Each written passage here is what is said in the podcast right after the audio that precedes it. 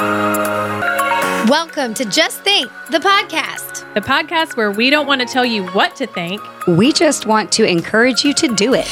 We are three friends that came from across the political spectrum who were tired of partisan politics and were alarmed at what we saw happening in our country, including the growing political divide. What we found as we challenged ourselves to recognize our own biases, to put them aside, we were absolutely united in our pursuit for the truth. And that's why we started this podcast to share the conversations we were having around that pursuit and to invite you into our conversation. To encourage you to feel free to ask questions, search for the answers yourself, to say what you think. That's right, because as we like to say, diversity of thought, ideas, and beliefs are welcome here. Ass hats are not. All are welcome as long as you just think.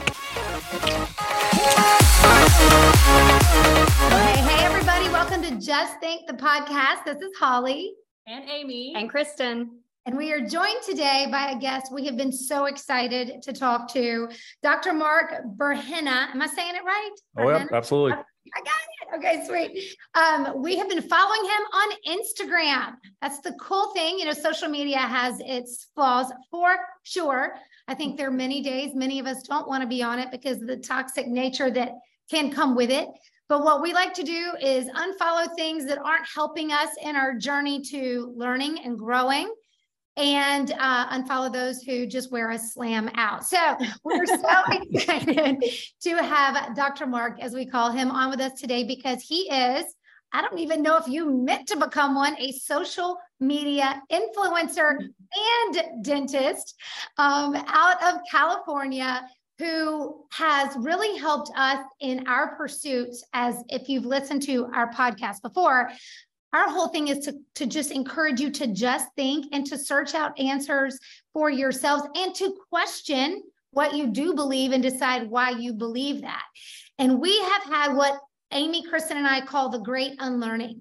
It's been happening in our lives for years now where all the things that we thought that we should be doing maybe we weren't doing it right, or maybe it was completely not based on real actual science. We started to find money trails to things that showed us that a lot of what we've been told to do is based on whoever's funding that study or that premise, right? And so, what we love about Dr. Mark is he is certainly on the front lines of dentistry. He is a dentist, but he has done his own thinking and he's looked into the research.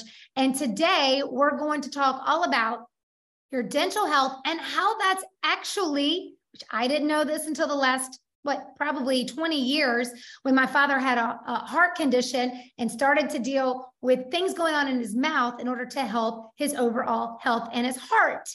And so we're excited to have you on, Dr. Mark, to tell us all the things we need to know right now, based on your best understanding of the science you have. How do we take care of our oral health? How does that impact our physical health? And can we just start? Because I know this is top of mind for people. Can we start with the topic of fluoride? Can you fill us in sure. on what happened there? Absolutely. That's uh, you. You picked the most controversial in dentistry. Uh, you know, I just interviewed and was interviewed by a neurologist, and you know, we've we're kind of fresh off that discussion, and it's a difficult discussion to have. It it kind of brings up COVID and vaccine kind of uh, PTSD. You know, just listening to you know left side, right side. Uh, I, am evidence based. No, your evidence is wrong. Kind of uh, discussion, and so uh, the good news is that it's that argument has moved forward. Uh, the argument for a long time was kind of stuck in a rut uh, between uh, like what were perceived as like uh, communists, uh, you know, pinkos. I mean, I'm talking about the 60s and 70s.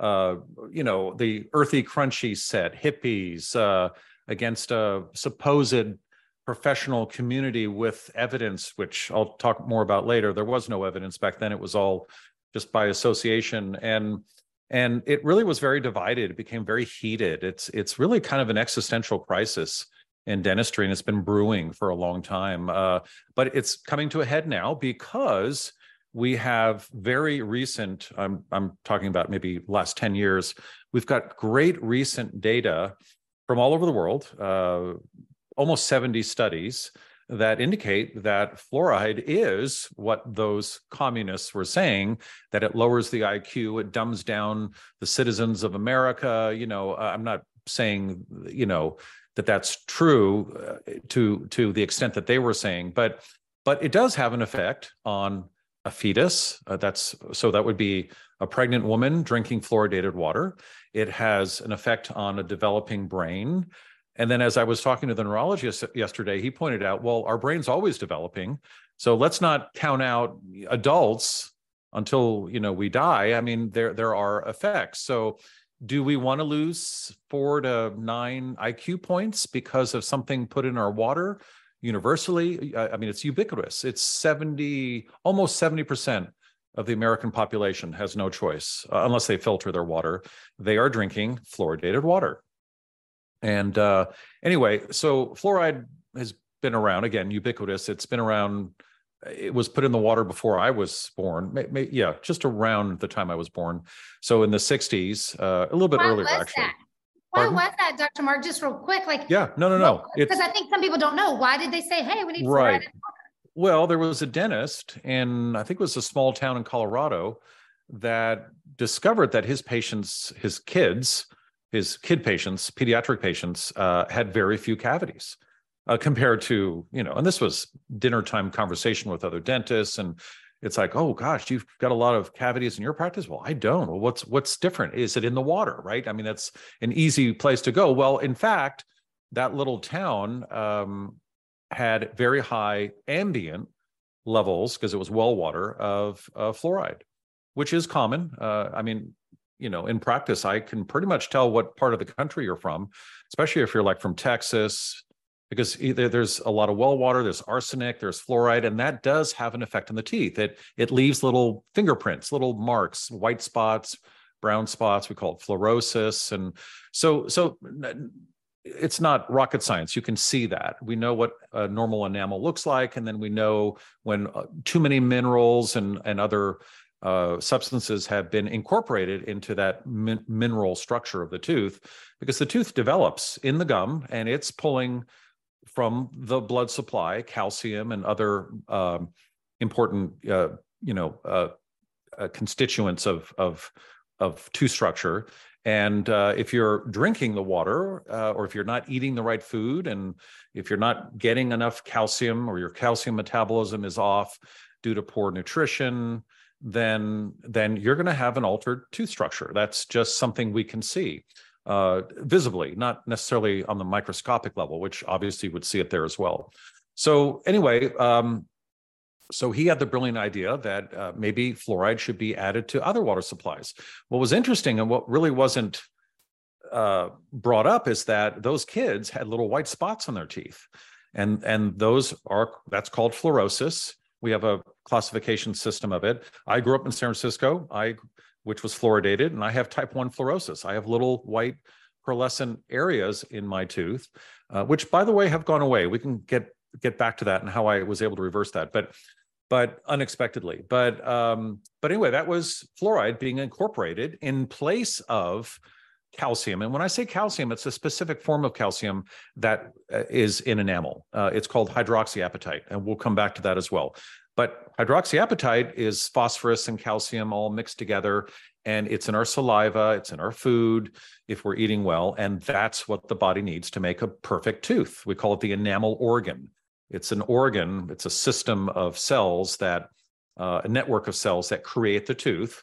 First, the baby teeth, and then they erupt, and then in the gum and in the bone, actually, alveolar bone, while the baby tooth are doing their work, the adult teeth are forming, and that's all being pulled uh, from you know your your um, uh, calcium metabolism in your blood, and those are the building blocks. So anyway, so these kids had fluorosis, and those areas of fluorosis are actually more cavity prone, but that can show up later. So that's the irony of it. Then, I mean, it's a long story, and I don't want to get into it too much, but someone, a dentist, and again, dentists weren't very evidence based then. Everything was like okay oh wow look at that that's cool this happened in in a petri dish here in my office somewhere let's run that out and and apply it to uh, without any regard to lo- downstream effects, uh, which now we're facing uh, with fluoride. So anyway, it was added to the water supply. Uh, the aluminum uh, Alcoa company was involved. They did some research. Uh, there, there, are a lot of ties to big industry and corporate corporate greed and misinformation. the phosphate fertilizer industry was involved because that's where we got the fluoride. And then later we discovered that the fluoride that was a byproduct out of a smokestack by making nitrogen rich you know fertilizer products uh, that that was toxic to the air. So the epa said put scrubbers on there. And then they were able to collect even more fluoride in the scrubbers. And the problem is is what do you do with the fluoride? Well what a what a great thing. You can sell it to a municipal water supply instead of having to pay to dispose of this toxin. I mean, it is classified as a toxin, it's very acidic. And so they were able to sell it, put it in the water. And once it's in the water and dissolves, it releases fluoride uh, to a child that is drinking it because it's ingested, it goes into the bloodstream. And when the tooth needs to recalcify, it's replaced the hydroxyapatite ion. It's a electro, electric, uh, electronegative charged ion. It's ionic. Fluoride is ionic. Calcium is ionic um, when it's dissolved in water. That's the problem with the dry mouth. There's nothing to dissolve in it. But anyway, so uh, anyway, so the fluoride is a little bit more attracted to the tooth. It's a little bit what we call more electronegative. There's more of an attraction. And so it bonds to the tooth instead of calcium. And okay, that's fine. And there is some evidence, scientific evidence, not anecdotal evidence, that fluoride in saliva and of course it gets there through the blood supply unfortunately because then it goes to the brain and other organs and bones and all that. But but even if you were to add fluoride just in toothpaste that fluoride ion does help remineralize teeth. There is some evidence of that. However it's a wavy surface. It's not as shiny. It's a little bit more brittle but it is a hardening of the tooth a little bit too much actually. Mm. but we've replaced what needs to be in the tooth and that's the hydroxyapatite ion which is biomimetic. It's natural. Uh, it's in our environment. It's in our diets what the body's looking for. It's in our saliva if you're healthy if your oral microbiome is healthy your oral environment is healthy. And that hydroxyapatite has been replaced because it's just not as attractive to the tooth. Unfortunately, we've added as humans something that we thought was better.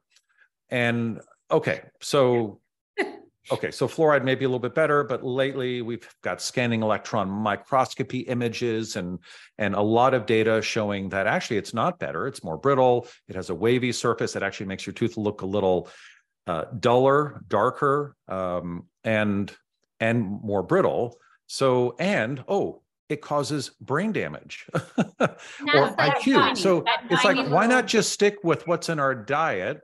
And yes. back then, you know, cereal had been invented, the big Kellogg's and General Mills. I mean, they were basically telling us that this is a wonderful food uh, and that it is health food. And of course, that's when the decay rate really took off. And so the root cause was never addressed by dentistry. The profession has mismanaged this.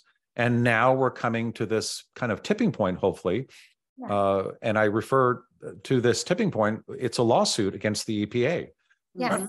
and I'm hoping, and they just rescheduled, it's been going on for three years. They rescheduled for four days in November. So I've been watching almost every session with bated breath. This would be a dream come true for me uh, to see uh, fluoride taken out of the water. Now, Fluoride's already been reduced by the EPA in the late 1990s. There, we were seeing too much fluorosis. Again, what I referred to, those little white spots back in that town in in Colorado, and those that those are weak parts of the tooth. Um, so uh, we went from 1.4, 1.5 parts per million in the water to about 0.7, 0.75 parts per million. So we halved it. Halved it. Yeah. So and but anyway, it's still in our water it turns out now that these studies that I was referring to earlier are basically indicating and demonstrating that there is no safe level of fluoride in water for ingestion. And yet, and like as you said, and I just want every listener to catch this, like 70% of us Americans mm. are drinking daily. Yep. Right. Uh, water with fluoride in it. And now yep. there's a question of like, so they went from they halved it. And now the question is, wait, maybe none of this is good for us. And again, I just want everybody to remember this all happened because we thought we were doing something better. right? And Yep. there was a financial incentive to get rid of this fluoride Right. and put it to good use. Right. But they thought they were going to kind of kill two birds with one stone, and this would be great for all of us. And we find Right. in 2023, we now know that Right. may not be true. Well, it's the arrogance. It's the arrogance of human nature, Yes. especially of scientific bodies, and I'm referring to dentistry uh, and and researchers, and and so that's sad. And then the industry sees the opportunity and comes in, and that's why we're unable to reverse, or it's difficult to reverse dogma and and misinformation because the industry has taken hold and grabbed with run with that and it's very difficult to dislodge uh, the fluoride lobby uh, in the silicon valley where i was practicing for almost 40 years um, there was a moment in time it was turn of the century 2000 uh, where the silicon valley had to vote was was putting to a vote whether we were going to fluoridate our water supplies uh, and again, you you'd be surprised. I mean, people are thinking oh, Silicon Valley. Why were they so late to the game? We have a very fragmented water supply. It's all groundwater. It's all contaminated with. First, the military was there, and then the Navy, Army. Then then came the Silicon Valley manufacturing chip manufacturers. It's horrible water, but it's all groundwater, and there are lots of little uh, water supplies, and they weren't able to get it all under one kind of jurisdiction where they could add it. There's no big reservoir where they can just drop in the fluoride they voted for it unfortunately i was at the meeting in sunnyvale at the town meeting there were about 400 people there i was the only dentist that spoke against fluoride i told everyone how i had three daughters i raised them without fluoride. The minute my oldest was born this was 36 37 years ago i bought a, a industrial grade distiller and put it in the garage and we were drinking distilled water because i didn't want them to be exposed to fluoride. And again i didn't have the facts that i have now. It was just a bad kind of it was a gut feeling. No. and it was a lesser of two evils argument like okay okay so if my kids get more cavities than other kids that are on fluoride i can fix them. I can catch them early. Right. Okay. Well it turns out i didn't have to do that. They didn't get anything. They were eating correctly. And again it wasn't perfect because we don't know now. We don't know we didn't know then what we know now Mhm. about diet and it, how it contributes to the number one disease in the world and that is uh, decay tooth decay. But anyway so i was literally i wasn't booed out of there but there were a lot of grunts and grumbles and then i said my piece and a lot of the dentists were a little upset but no one approached me. When i walked out at the end i didn't stay for the rest of the meeting. I knew what was going to happen. I was approached by three men in business suits. Uh, back then they were three piece suits and i right away knew that these were either attorneys or some kind of lobby group. Turns out it was the fluoride lobby. They Oh, were very nice, very diplomatic, but very subtle pressure, basically saying they knew my name, they pronounced it correctly, which means they they knew they what they know you. Yeah, I mean, they, it wasn't like uh, Dr. you- you knew Bur- something. You know, it was like it was perfect, and and they basically said uh, we found what you said was very interesting, you know, despite being misguided, and I know your your peer group is probably very upset at you, and your the um, you know, the CDA, which is still in uh, the California Dental Association, hopefully doesn't have anything. It was just subtle threats, very subtle. I just said, fine, uh, we'll talk later sometime. I wish I could sit down with those three right now. I mean, that's Yeah. uh, it's been 20 plus years, but but anyway, it's it's a it's a real problem. But uh, and remember, if you're not drinking fluoridated water and you're thinking I'm in the clear, fluoride can be absorbed through the oral mucosa, especially if you have a little gum disease or gingivitis, dysbiotic oral microbiome, which thins the the the tissue inside the mouth, makes it more permeable. That fluoride, uh, for example, when you bring your kids into the dental office, you're getting a fluoride treatment or varnish. That is way stronger, 70 times stronger, 70x stronger than what's in the water and toothpaste. And that goes right into the bloodstream, right to the brain. And you're getting that at least twice a year. Uh, so it's everywhere. saying- And I do want to, you to point that out for me, me too, Dr. Mark, is you said even when you're swishing it around, so Mm. like even when you're swishing it, Yep. this is important because I had a, I, I know a dentist who said, you're not swallowing it. You're not swallowing it. Yeah. So explain why that still is da- it, it, that's not, that's not Right, advice, so- you're getting it in your body. Right. So if you do a Google search, and, and this is, or a Google Scholar search, Med Search, or uh, you know the uh, PubMed and all that. I mean, this is what I do every morning. Um, you have to look at the date of the studies. So there are some studies in the 60s and 70s saying that fluoride is not absorbed through the oral mucosa. But if you look at the more recent studies, then there are plenty of studies. There are rat studies, but th- we know that I mean you can absorb uh, fluoride through the uh, esophagus, uh, through the you know the lining of the stomach certainly, but or the the base of the pharynx. I mean they they unfortunately they take rats and they tie back these tissues and they apply fluoride and then they measure they've got a probe in the brain and they can measure how much fluoride there is there in the blood in the brain. So it's really unfortunate. You have to look at what is current. A lot of people will Google something and the first thing that comes up because right. it has high SEO and you have to wonder why does it have such high SEO? Uh, you know, Google. yeah, could be the phosphate fertilizer industry, could be big food, big ag, whatever. But anyway, um, you have to be very careful. You really have to pick through it because Google is not reliable, and I don't. I, I use Google as infrequently as possible. I use DuckDuckGo and Swisscows and mm-hmm. and other sources. I go straight to PubMed or all these uh, organizations that I trust. Um, and I also reach out to researchers. I have a great network of researchers that I can just call up. Uh, and ask because you know i'm not I, am a dentist i'm not a, Uh, a phd and I, I had a i have a background in biochemistry that was my undergraduate major but it's complicated and you really can't you have to rely on a bunch of professionals and you have to come to a consensus and which is difficult to do in science i mean everyone thinks that sci- science is science and there's one answer no I mean, they're they're talking back and forth and disagreeing all the time. So fluoride is bad. Get it out of your life. We've got something that works great. Don't expose your kids or don't expose your 65 year old brain to this. It's just not worth it. Well, and it's to easy to get out of the system. It's uh, air pollution is tough, right? Very difficult. How do you, you know, how do you deal with that? There are other things like microplastics. Uh, it's everywhere, but your water, you can get the fluoride out of your water. You can get a lot of things out of your water if you know which filter to use. But I have, okay, I have a couple things real uh-huh. quick. Um, first, when you made the point about the 70% of the population, it's like when we talked about glyphosate, y'all, this is the, why it's so important. Like you, this is something that's happening that you don't even know and it's out of your control, but it can be in your control. But it mm-hmm. also costs money for people to try and filter their water and stuff. You well, know, the other yeah. thing is with the dentists, okay? Um, well, and I do want you to talk about if you want, or if I can bring it up about that study, how they tried to hide it too. I want people mm-hmm. to know that because that's important. But um, what do people say? It's kind of like with the with the vaccines. What does somebody say if somebody's just hearing this for the first time? Or they're just, you know, and even me, like with my dentist, I they give you the option and I, I did not do it twice a year. I only did it like once a year or maybe once every two years because I was like, well, at least like I always know doses of poison. I'm always like everything in moderation. And I'm like, you know, so, but now I will never do it, you know, but it's just one of those things. Once again, I had a gut feeling, but I hadn't done the research.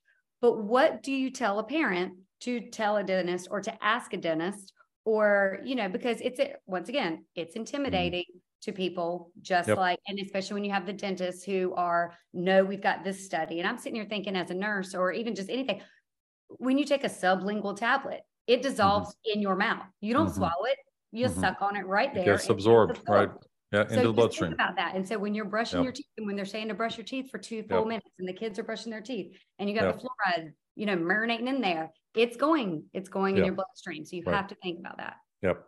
No, you're right. I mean, that's the quickest way to get medication into your body. I mean, the stomach takes longer. And that's why a lot of medications, uh, uh, one of the most famous ones is for heart uh, uh, the uh, digitalis. Uh, I mean, when you have a little chest pain, you know, you take that sublingually and it works within yeah, seconds. Yeah. Yeah. So, mm-hmm. um, no, that's a very, very good question. We actually have a at Ask the Dentist. Um, my daughter and I have a, a a saying or a word for that, and that is fluoride shaming. And there's a lot of fluoride shaming going on. It's among dentists. And by the way, before I forget, America drinks the most fluoridated water in the world combined. I mean, we drink more fluoridated water than any other, uh, all other countries combined. Just, and we're just, we're just like hitting it out. Well, we're doing great. Yeah. I mean, we're hitting it out of the park on health. Man. yeah, exactly. Anyway, just wanted to add that in there just uh, before I forget. But okay, so fluoride shaming.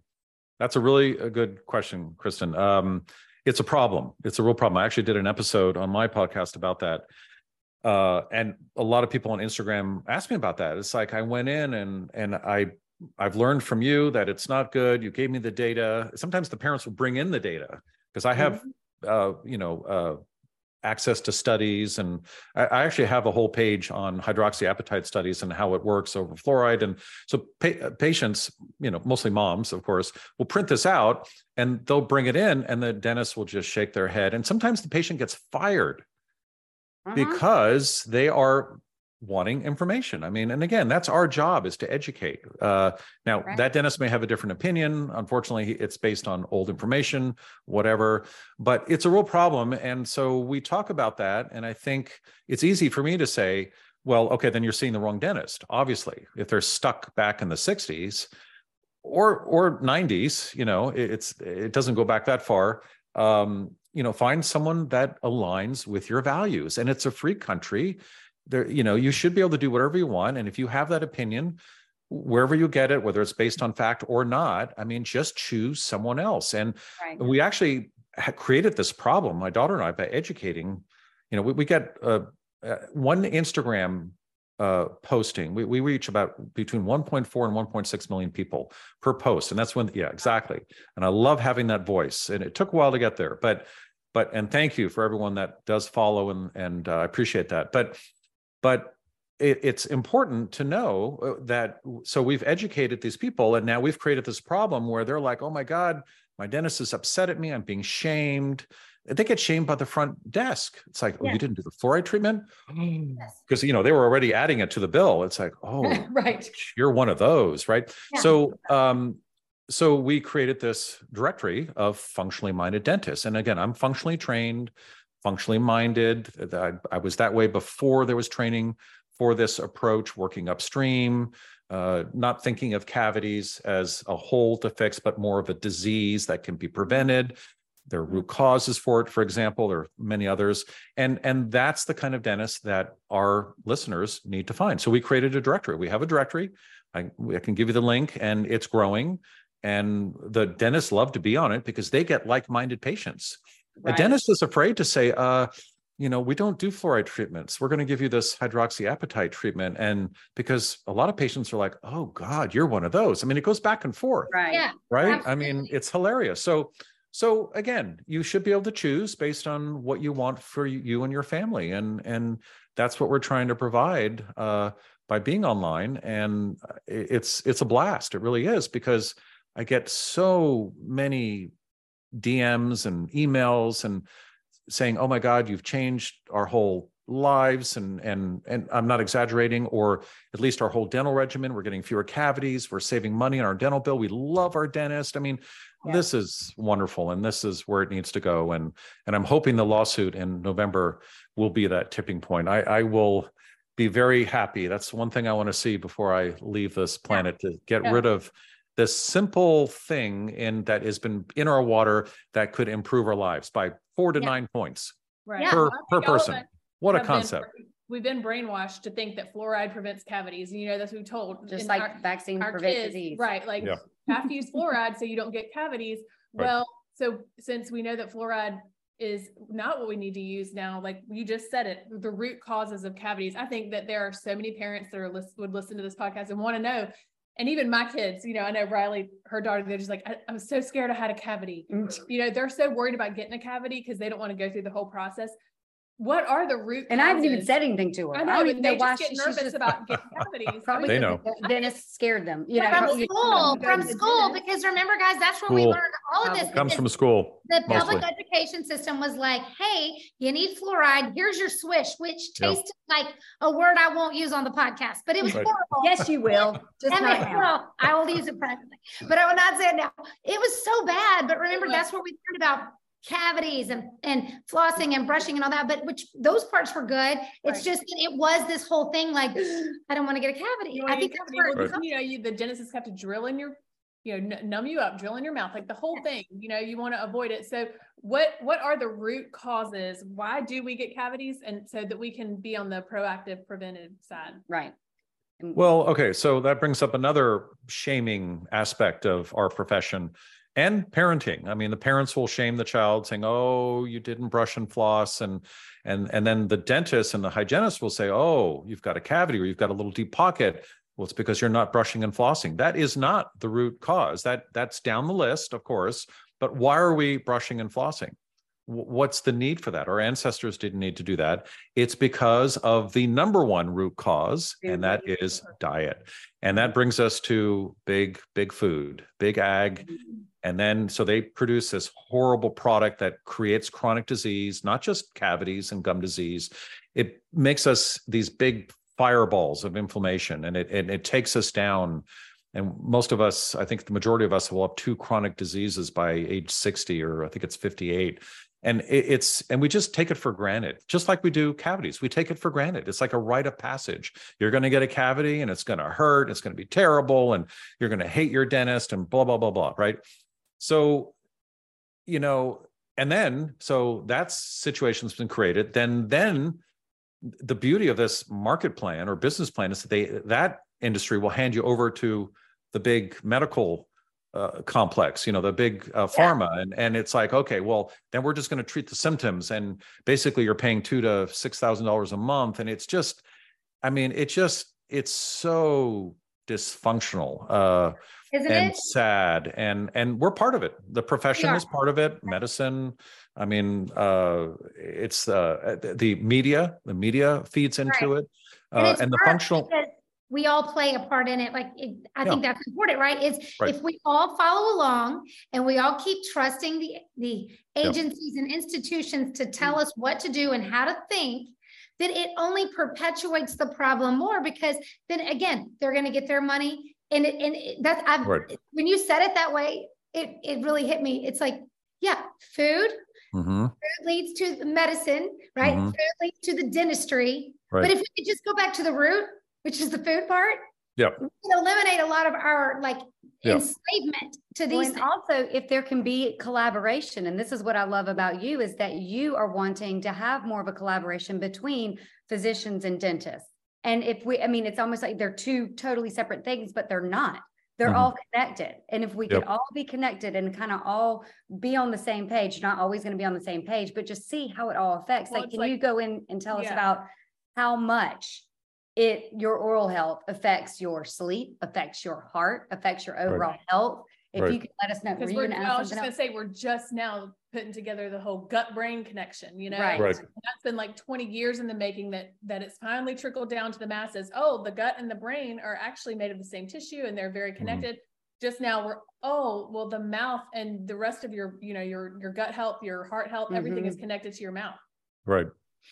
No, it's uh back to the uh, working with physicians. Um, it's I, I, see our one of our roles as dentistry is to really educate physicians because and they'll admit it. They'll say you know they know they've been exposed to all parts of the body except for the mouth, and they literally have a name for it in medical school. It's the little black box, and and how that part of the body didn't get to be you know part of the whole body is is right. uh, I can't even express uh, how I feel about that. But and and especially considering the degree of of of connectivity and and the contribution that it has, whether it's sick or healthy, both certainly. Uh, so that that's a problem. And and I'm not saying that we're brilliant. I mean, we need to learn from physicians as well because the example that uh, yesterday speaking to the neurologist a lot of questions i was asking him is okay i know how the fluoride gets to the brain i know about fluoride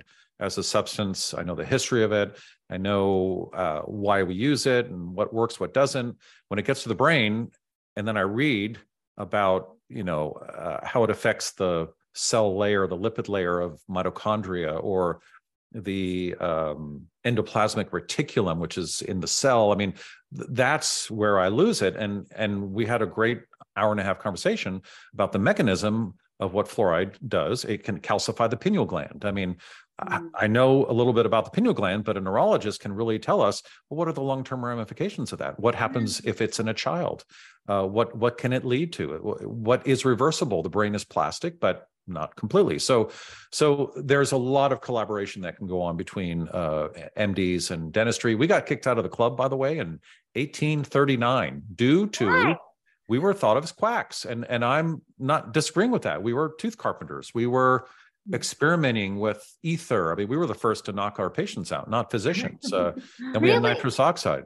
So, so we got kicked out of the club. And of course, when they had a toothache, they'd come see us. I mean, we would save their lives sometimes, but Right. but anyway, we weren't scientific enough. The two organizations, the AMA, which I don't think existed back then, and the American the American Medical Association, the American Dental Association, there were early uh, versions of that. They just didn't get along, and and I think medicine really thought that dentistry there there was no science to it. It was all hard tissue, it was carpentry.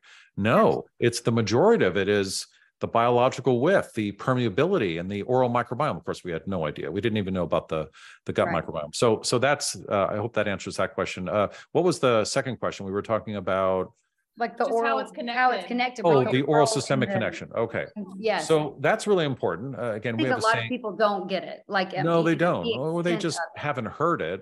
Yeah. And even if they do hear it, they're they're either like, okay, well that makes sense, but they don't know all the nuances and how serious it can be. Uh, and by the way, uh, I think it was Kristen that mentioned it.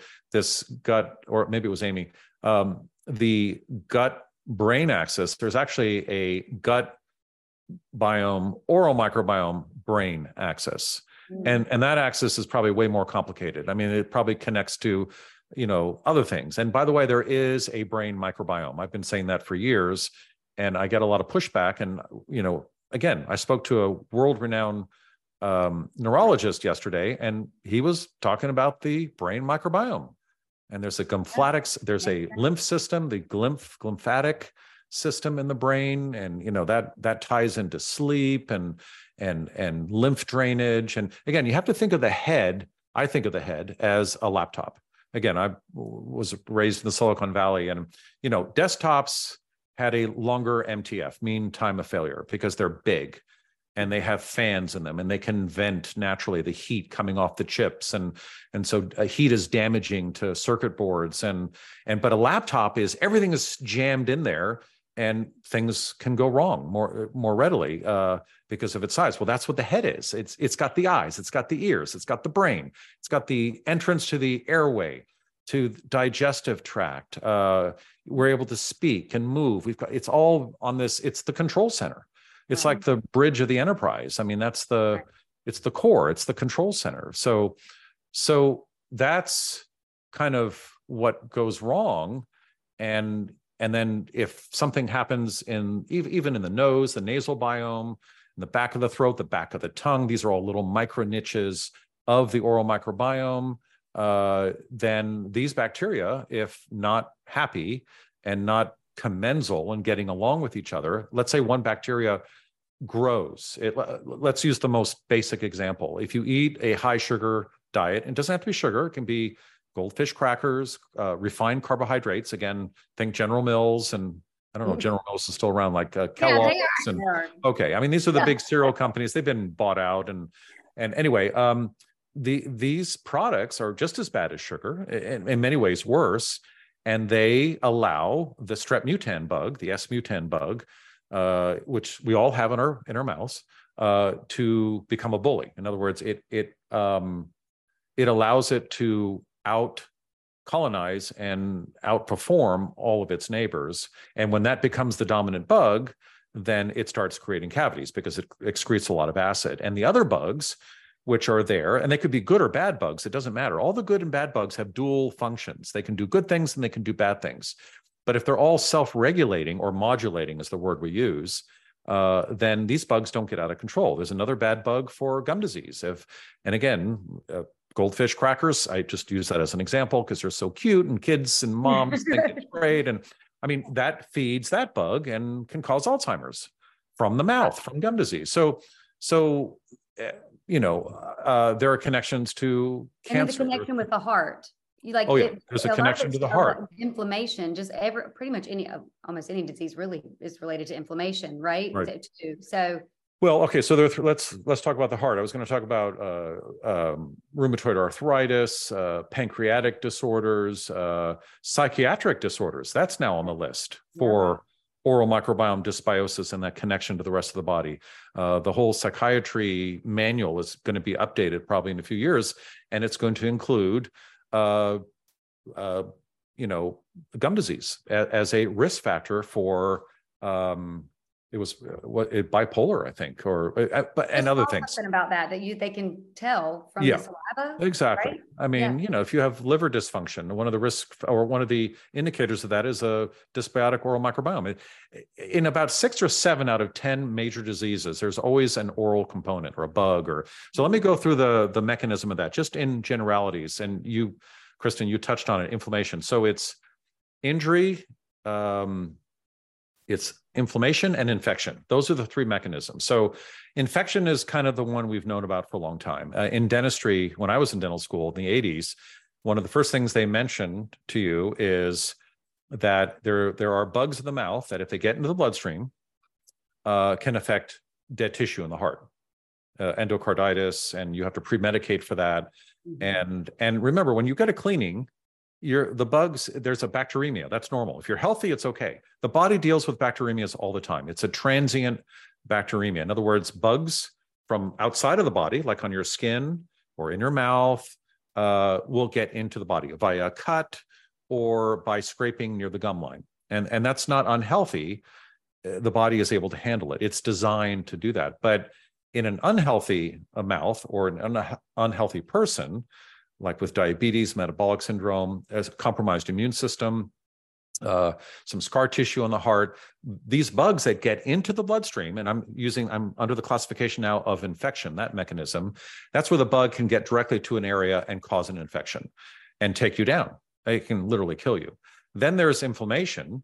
Again, inflammation in the mouth, which is pretty rampant, severe, and and and uh, very common. Uh, over age 65, I think 70% of us have inflammation in the mouth, gum disease. Uh, I think it's almost 50% uh, under under under age 65. That's that's a pretty prevalent disease. And again, it's all food based and environment based. It's our it's our modern kind of surroundings that are doing this to us, as ignorant as we may be to that. But but anyway, so so that then there's the inflammation. So inflammation in the mouth literally seeds inflammation throughout the body.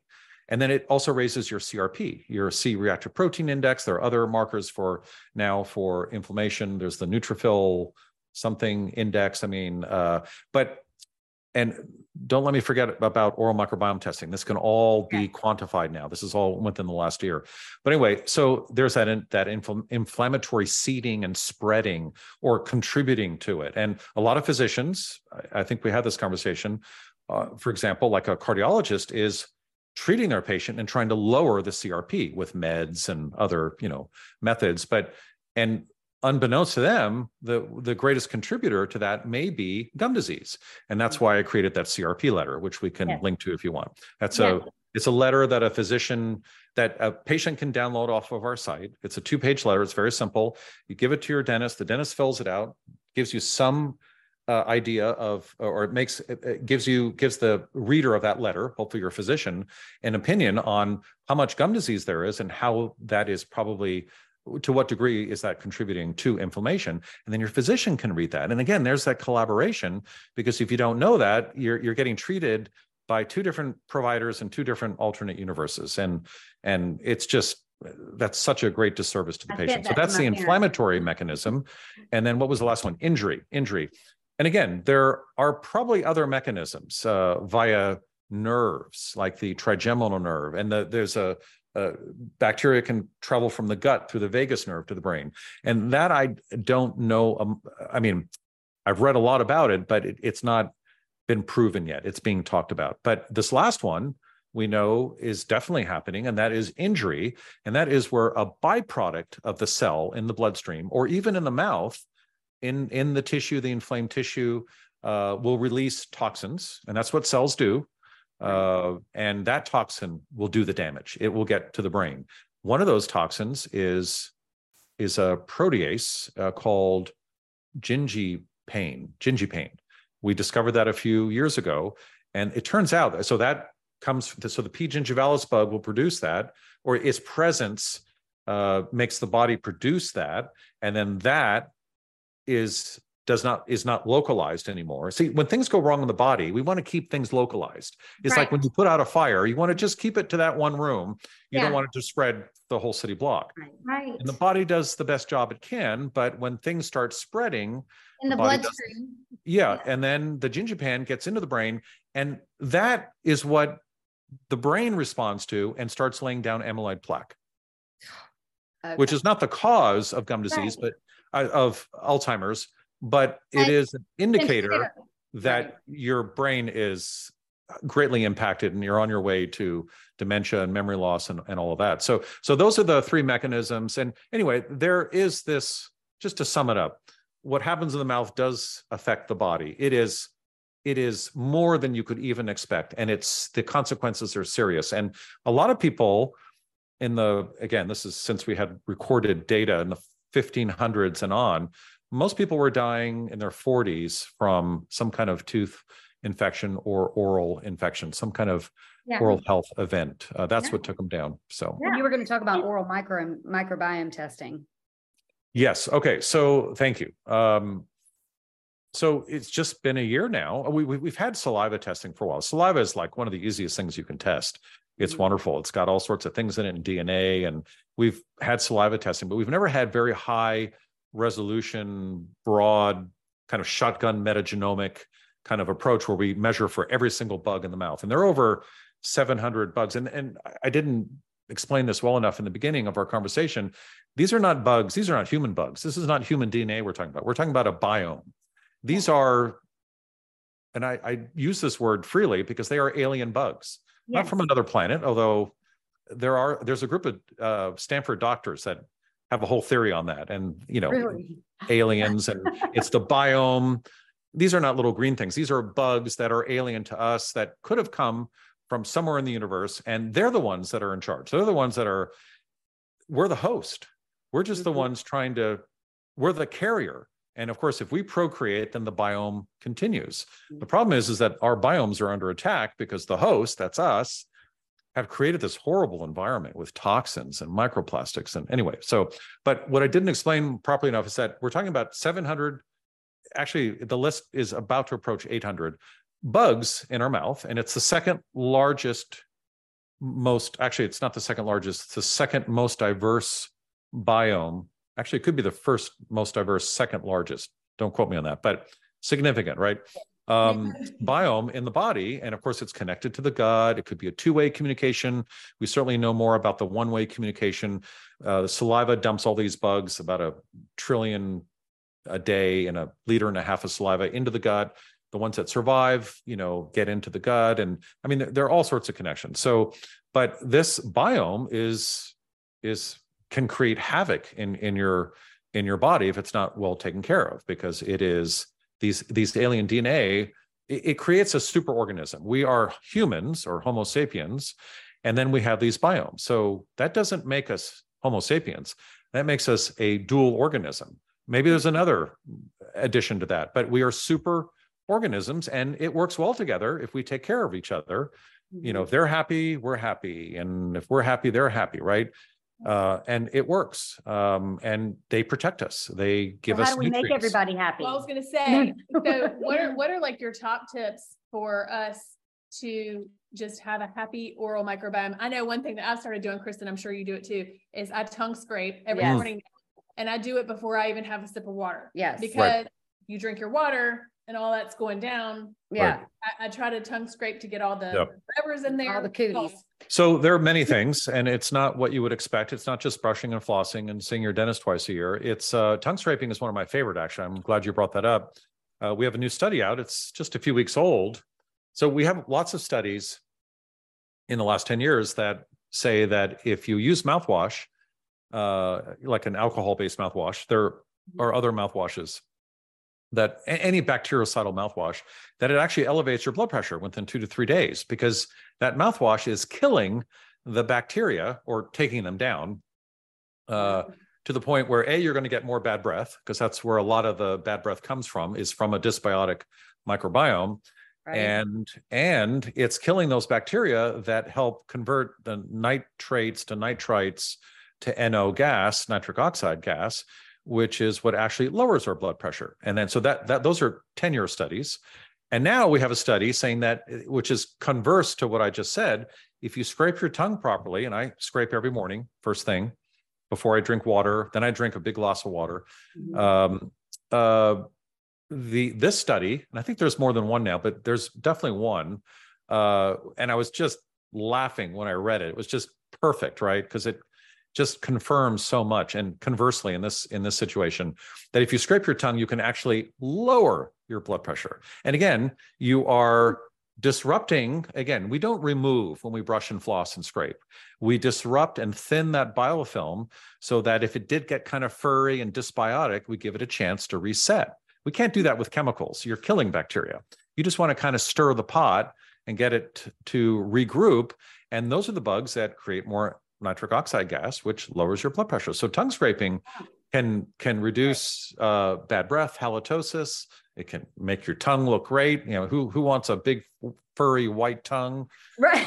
right? I mean, Right. um, you know, and a lot of us have that because of the carbohydrates that we eat. I mean, and mouth breathing and all that. So so Right. tongue scraping is a great way to go. It does take care of one of those micro niches in the oral microbiome. And of course, there are others. There's flossing, there's brushing, there's um, you know, there's oil pulling. Uh, but but all of those things are secondary to diet. If we had the perfect diet, we wouldn't really have to Okay, focus. so what, okay, what foods contribute? and We already talked about, obviously, anything, I, I do remember this, that anything that's basically a carbohydrate, like pretzels, you know, goldfish, Oh, you know, yeah. cereal, any of that stuff, Yeah, anything that's like a carbohydrate like that. But Breads, That even mean, can help, Most or breads. some, some things to include in our diet? And then also we Mhm. want to know what products, like if people are listening to this, they're like, oh my God, I gotta go chunk my fluoride soaked toothpaste. Colgate. I gotta go get rid of my mouthwash. Can you Right. tell people some good um ideas Right. and also tell everybody about your? Okay.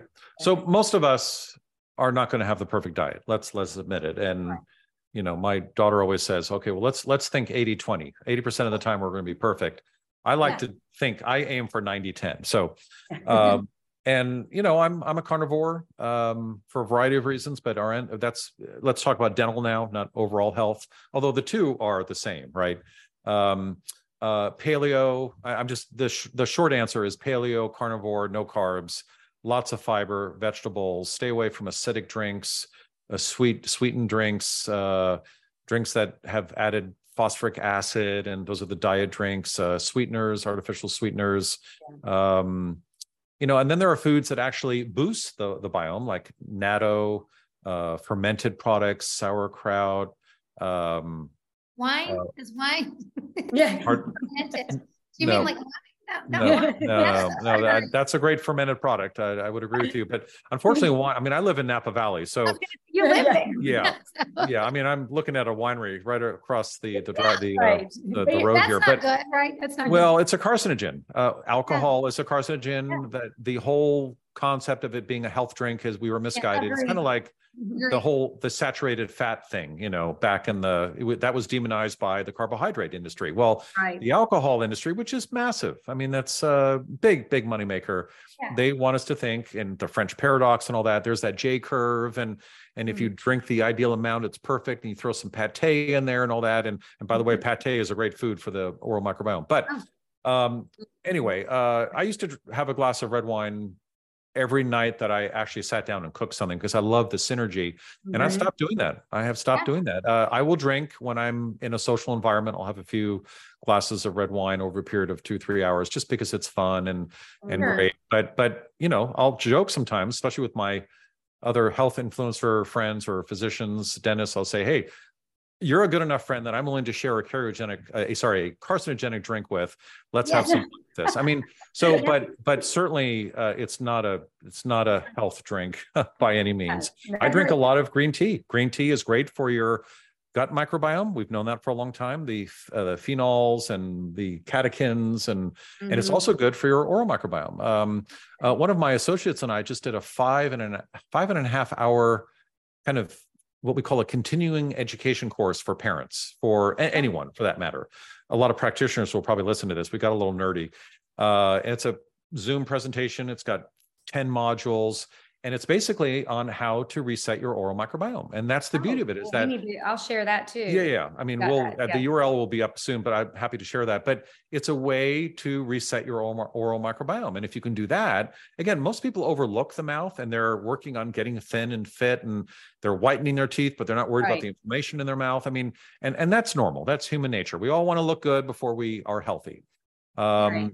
And and but but even if they are getting blood tests and working on their metabolic and their blood panels and cholesterol levels and all that they forget the mouth and they think they're healthy but they're always fighting that little Mhm. little part of the body that is contributing way more relative to its size uh, to inflammation and to uh, lack of well-being so Right. so uh, yeah, this uh, diet is key. Uh, we can talk all we want. It's like sleep hygiene. Uh, We can talk all we want about sleep hygiene, but if you have a small airway, forget it. I mean, you got to work on the big, the root causes first, so that the sleep hygiene aspects will actually improve your sleep. So, so it's really prioritizing it. And I, I have a list that has circulated the web, and it's a little controversial, although less so now, because people have picked up on it and they're running with it um, that the number one cause of cavities is a dry mouth. It's lack of saliva. It's that Mhm. pH buffer. And number two is diet. And now, if you're a nose breather and, and your mouth tape at night and you have a lot of saliva, then obviously it's going to be diet. It's going to be diet mouth breathing. But most of us mouth breathe. And that's the big contributor to decay and oral disease and gum disease and and halitosis because it alters. It's one of the greatest uh, factors in in the health of the oral microbiome. If you had a pH change in the gut, which Yeah. does happen, it's less Yeah. happens less readily because it's way down the line. It's Yeah. protected. It's in a little dark space. The mouth is like this pole position. It's open. It's everything's coming in. Saliva isn't just to lubricate; it's also to help dissolve things so that the body can sample things for the first time. Mhm. Uh, the, in the nose, you've got you've got uh, mucus, and you've got these little cilia that are beating at 16 times, waving at 16 times per minute, uh, sweeping things out and in and sampling and and you know it's digestion begins in the mouth. The oral microbiome is there. It's sampling the outside environment.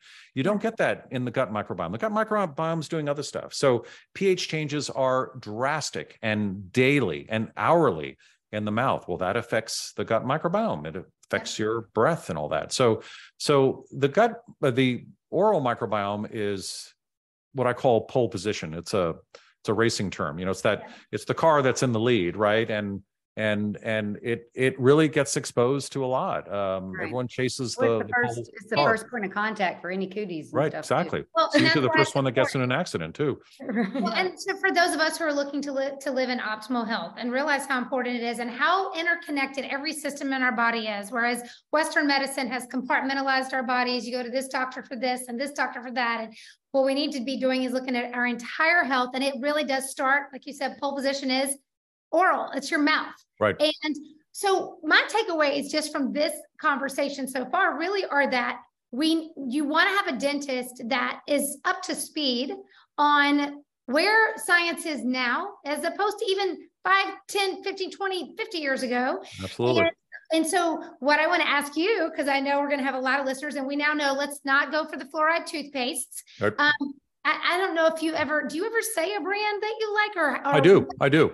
I mean, that's what I'm here for. I'm willing. I, I Yes. I I won't I won't say anything negative about something, although I've had to a few times because there's so much the degree of misinformation is so damaging that I I just ethically I have to and we can talk about that if you want, but but but oh absolutely. Uh you know some of them are affiliates. I make a little money off of it and but i'll switch them and i frustrate the manufacturers and i get bombarded on instagram.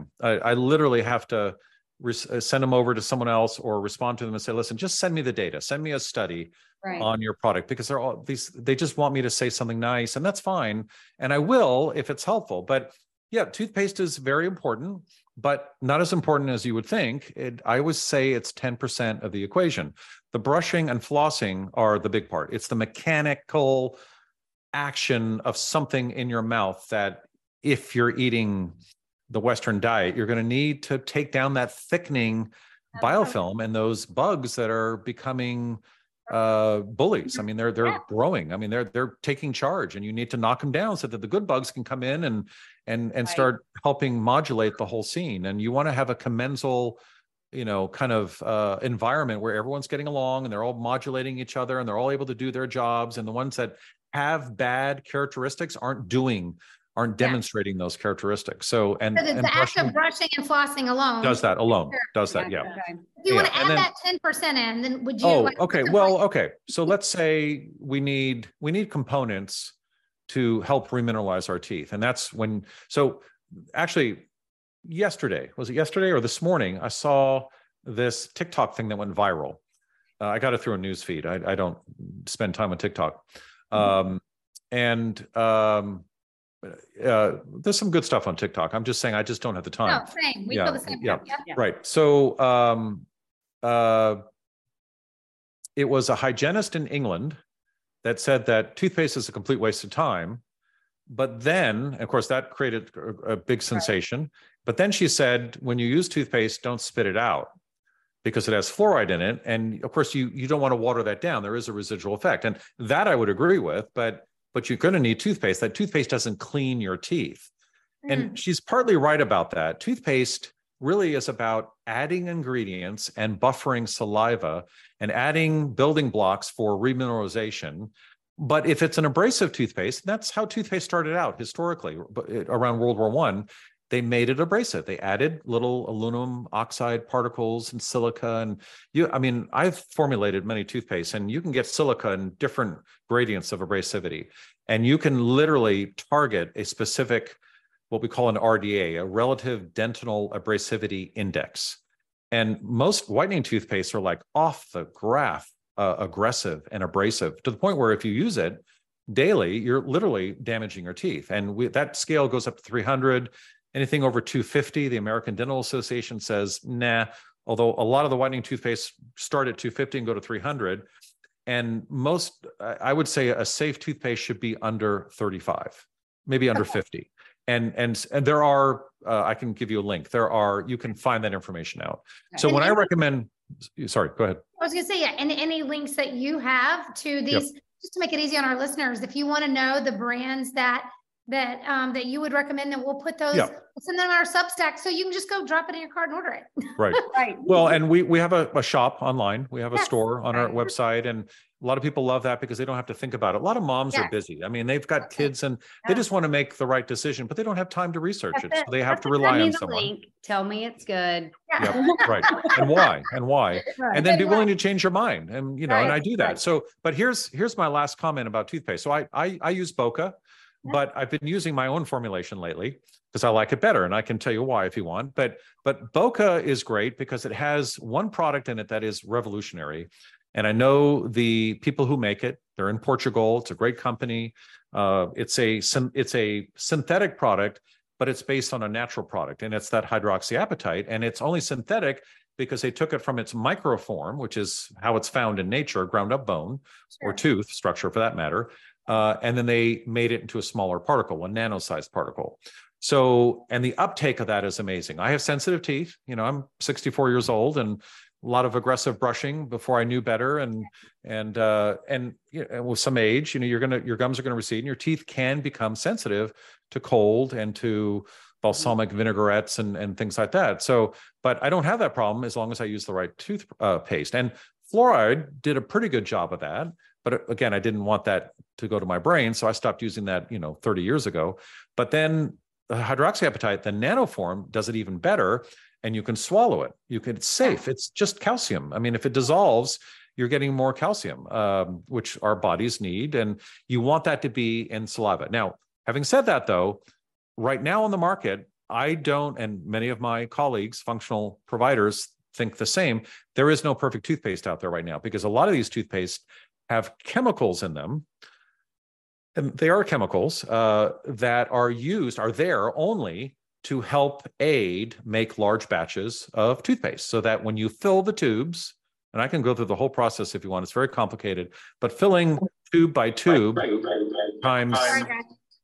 t- times Times thousands thousands. and millions of tubes There's a little bit of an echo, but There was, gone. it was, Okay. it was because Kristen was switching over and that's why, and it's what picked up your, okay, okay. it's it's Yeah, gone now. we're good. We're good. So, uh, so when you fill these tubes, you want every tube to have the same consistency. Well, you need to add emulsifiers and surfactants to make that. Mm. Well, what does that do to the oral microbiome? I've got lots of research. I got interested in this about eight, nine years ago and realized that it, I always question things that are in a product that aren't there that have a specific purpose for For person per- right? right. and so I first tried to figure that out. I was told by Colgate. I've had lots of arguments with PhDs at Colgate um, until until I was asked to be an expert witness on a lawsuit against Colgate, and I helped write the brief on their whitening claims. That's a long story, but but they stopped talking to me. I, I have no idea why. But anyway, um, but anyway, and they kept saying, "Oh, it's it's a foaming agent."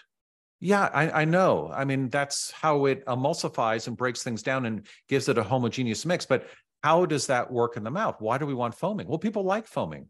And I thought to myself, well, I don't like a foaming toothpaste. It makes me brush for shorter periods of time because it it's like Oh, you're, you know, if you open the door to your your your washing machine, your clothes wash, washing machine, and there are bubbles everywhere. It's like, no, that's there's no benefit to that. Turns out that these are just chemicals and that help them make large batches and and reduce the cost Oh, and increase profit. And of course, I can tell you what the structure there is if you want. It's shocking. But anyway, here's the thing. Those things actually have a detrimental effect on the oral microbiome. They break down the lipid barriers, They they increase the uh, the um, porosity of the oral mucosa, which means it starts leaking bacteria from the mouth into the rest of the body. It has a drying effect. Uh, SLS is one of those uh, surfactants, sodium lauryl sulfate. And again, if you, see that they've removed SLS, typically what they add, there are like 50 other derivatives of SLS. They've added another surfactant, which is more like derived from coconuts. It's still a surfactant, whether it's synthetic or It's natural, it still has a surfactant. It breaks down a lipid layer, it breaks down fats. It's a soap. Yeah. And you want that lipid layer in your cells, in your oral, oral microbiome. You definitely want it in the oral mucosa because that's what helps protect this one cell thick Yeah. mucosa, just like the gut. Yeah. And you know, the skin is multiple layers. It's more durable, of course, because it, it has a different function. Yeah. So so again, back to my statement about no perfect toothpaste. You know, it's a great toothpaste. It has this miracle product in it, but it has the surfactants and emulsifiers in it. Essential oils are dangerous. Be careful. Most toothpastes, I mean, I'm shocked. It must cost them money. They add 20 to 30 different essential oils. Those are all bactericidal. Some are more than others. Maybe it gives some flavoring. Most of the flavor is too sharp, too strong, too kids will Yeah. say it's spicy or burning. Yeah, Um, and I, I've gotten uh, they're not needed. DMs from other influencers saying that this homeopathic uh, toothpaste literally prevented me from talking on Instagram for two because it burned, you know, my my cheek Yeah. and my tongue. So so there are lots of things, and there's no evidence. There's no scientific evidence needed. The Yeah. regulation of toothpaste is all cosmetic. It's like makeup. It Yeah. falls under that category And- unless it has that- fluoride in it. Well, and people worry about bad breath, but you're saying when the when the oral when that biome is healthy, there Mhm. there's no bad breath, right? Halitosis is a symptom of Right. you know uh, of Right. something not being balanced Right. here, right? And and I uh, and I know we have to wrap up soon, but I, I do have a quick question for you, and then I Sure. want I want everyone to know how to con like how to follow you, how to access your website, how to get the products that they're looking for, Right. but um and also that list to dentists that want to practice the way that you practice, because I know we're going to have a host of people asking us who we use and where they should go. So I want to get that as well. But I want to know for people who have had dental work done, because we didn't know, we got the fillings. Right. I know we need to get rid of the mercury fillings, right? That's Right. like a big thing. Uh, again, because of the way that it can impact, uh, just like fluoride, right? It has Brain that health. Yep. brain health. Neurological health. Yep. Absolutely. So we got to get rid of the mercury fillings, but people who got um, uh, root canals, and and is there anything that can be done now that they've had it done? what's what's Yeah. the best way to live now if they've had it done? Right. Well, let's let's go to root canals right away. There's a lot of hype on that. If you've had a root canal, don't don't. There's some dentists that say take it out right away, remove the tooth, and and then you're faced with a whole different bunch of problems. And remember, the more teeth you lose, the shorter your life is. I mean, there are lots of stats on that. Um, Yeah. So root canal has to be done properly to begin with. If it is infected, if it's a cracked tooth with a hairline fracture, uh, it can take you down. Uh, get a 3D uh, X-ray of it. Uh, see a specialist. Do not see a general dentist. I, am there. I, I, did root canals. There are many dentists that can do that, but you have to do a whole bunch of them. There's some that just dabble. It's a very technique sensitive, uh, um, and there are new methods coming up all the time, like now ozone and special lasers that can disinfect the inside of of a root canal chamber. So make sure it's done properly. If it does fail, you may have to have it removed, but it's not the fault of the root canal. It's the fault of the provider and the technique uh, mm-hmm. or a fracture, a small fracture. That's why a lot of teeth dies because there's a small fracture, and that fracture cannot be fixed. And the root canal will alleviate some of the pain for a short period of time, but then the leakage continues, the infection continues, and then the body rejects the tooth. So, same thing with metal fillings. There are safe ways that the news is better on metal fillings.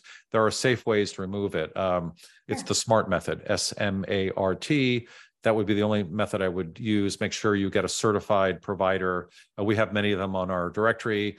Okay. Check that certification. Make sure a lot of dentists will say, "Oh, I can do it safely." Make sure they have the SMART certification because that right now is the best way. So, yeah, I mean, a lot of that bad, unsafe dentistry can be reversed, but a, there's a lot of scaremongering and going sure. on as you can as you can uh, imagine and and that's and that's sad so the, yeah, there are a lot of imperfections in our business you know like there's no perfect toothpaste. Uh, uh, a lot of the products that we've been recommending uh, are actually causing oral disease. I mean, why are we doing that? I mean, like white strips. Do white strips cause oral disease? Yeah, it's hydrogen peroxide based product. There are also glues in there. Uh, there's uh, we just have a new post and yeah. podcast episode on safe ways to whiten, and we we look to the EU for that. The EU has very strict rules on whitening, which percentage and how to use it, and age limitations. A lot of dentists, myself included, I whitened my youngest daughter's teeth because it was cool, it was available and easy, and she thought it was cool. She was working at the practice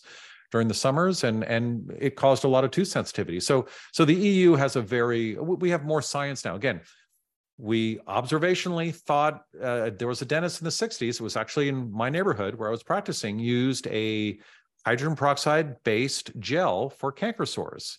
Yeah. I wouldn't recommend that. We now know better, but some of it got on the tooth and the we saw that it lightened the teeth and we were oxidizing teeth. We were bleaching teeth. That term bleaching teeth is the right term. Oh, oh and gosh. it's like bleaching clothes. If you over bleach your clothes in one spot, you're going to get a big white spot, right?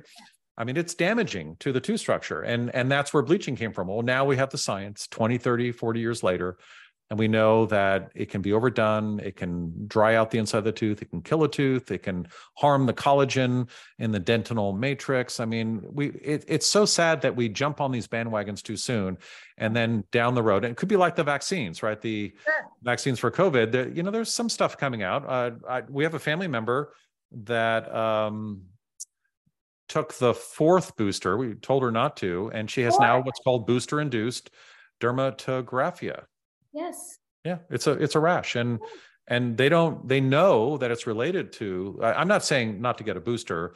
Uh, I'm not going to get into the whole vaccine thing. I mean, I took the first two, uh, but but there's so much misinformation out there, and we're always ready to jump on the bandwagon like this is the most amazing thing. Check yeah. it out. It's for sale. Yeah. Come to us and we'll do it for you. And then later it's like, and I can there's so many drugs and medication and and it seems to be getting worse because the big pharma's run out of ideas. That's it. That's I it. I mean, and so they're getting desperate. Look at the new fat, the fat uh, drug, pet, yeah. Ozempic or whatever. I mean, uh, people are losing their hair. Yeah. They're losing weight and they're losing their hair and they can never go off the drug. I mean, wow. Right. And yeah. and, and that's the thing. I, it, it, it, and the, the longer that we have studied and, and read and, and just researched as ordinary average American moms, the more we realize it is going back to kind of the way that we're created to eat the foods that you can grow in your yards, you know, or you know, in a yard if you live in the city, but you know what I mean. So right. if you go back to just more of the natural approach to living your life, getting outside, movement, eating the whole foods, eating, like you said, the the the meats and not all this processed stuff the mm-hmm. fruits and vegetables you know when you go back to that lifestyle so much of this corrects itself And a lot of Yep. where we are is because we have tried to get a quick fix on something or Yeah. create a solution that ultimately it's like playing whack-a-mole. You might, you might lose weight, but then you're gonna lose your hair. Right, right. Yeah, we, fix something for that, yeah, know? we live in a world where we're dealing with the after effects and byproducts and we're monetizing and weaponizing all of that. And there's no discussion of the root causes and the world would be much better if we could just address that first and cheaper. And that is the quote of the whole episode right there. Right. That we can just get back to the root. And Totally. that's what you're helping people do. Ask Thank the you. dentist. Will you Yep. tell everybody how to find you? Well, um, oh gosh, uh, so ask the dentist for I Instagram, askthedentist.com for our website. Uh, if you're interested in sleep, we've written a, a, a bestseller on sleep. It's in the orthodontic section, Amazon. Just type in uh, my last name, Burhenne, you'll find it. It's the eight hour sleep paradox. Uh, we are on TikTok. Um, you know, we've got a podcast again, Ask the Dentist. Uh, I'll give you all these links, but Yes. I would maybe just start with Instagram, but realize, and somehow we've created this problem. A lot of people on Instagram don't know about the website, and there there are a lot of resources on the website, and a lot of the questions that you ask on Instagram. And please continue doing that. I just redirect them to a link, and it's like, oh, thank you, that's great. Like on sealants, uh, we get a lot on that, and you know, I can sit there and type forever, but it's all been lined out with studies and everything, and start there first. So yeah, a- any any way you want to reach out and and learn from us, we are there for you. We that's definitely our our goal is to to re- reset your oral microbiome, Well, get you going again. We Yes. appreciate it and we, we're so glad. I think Amy found you. Thank you, Amy, for finding you and introducing you, you to Amy. us. But it's You're great to have that resource. And I'm sure if you listen to this episode now, you have questions, go to exactly where he's telling you, go to that website. You're going to find so many. I mean, I just, like I said, we just had someone reach out to us and say, Hey, did you read about the cover up of fluoride? Like they knew the Yeah. da- dangers of fluoride. And now we know Right. they knew. All Yeah. this stuff is coming out. More and more stuff is being brought to light. We're so thankful. But that's what we need people like you for, Dr. Mark, Thank to you. Walk us through what that means and then how to pivot into doing things that are going to serve us better. So we appreciate you so much. Thank you. Thanks for having me on the show. I appreciate it as well. Thanks for being on. All right, everybody, we'll see you next time. Goodbye. Bye bye.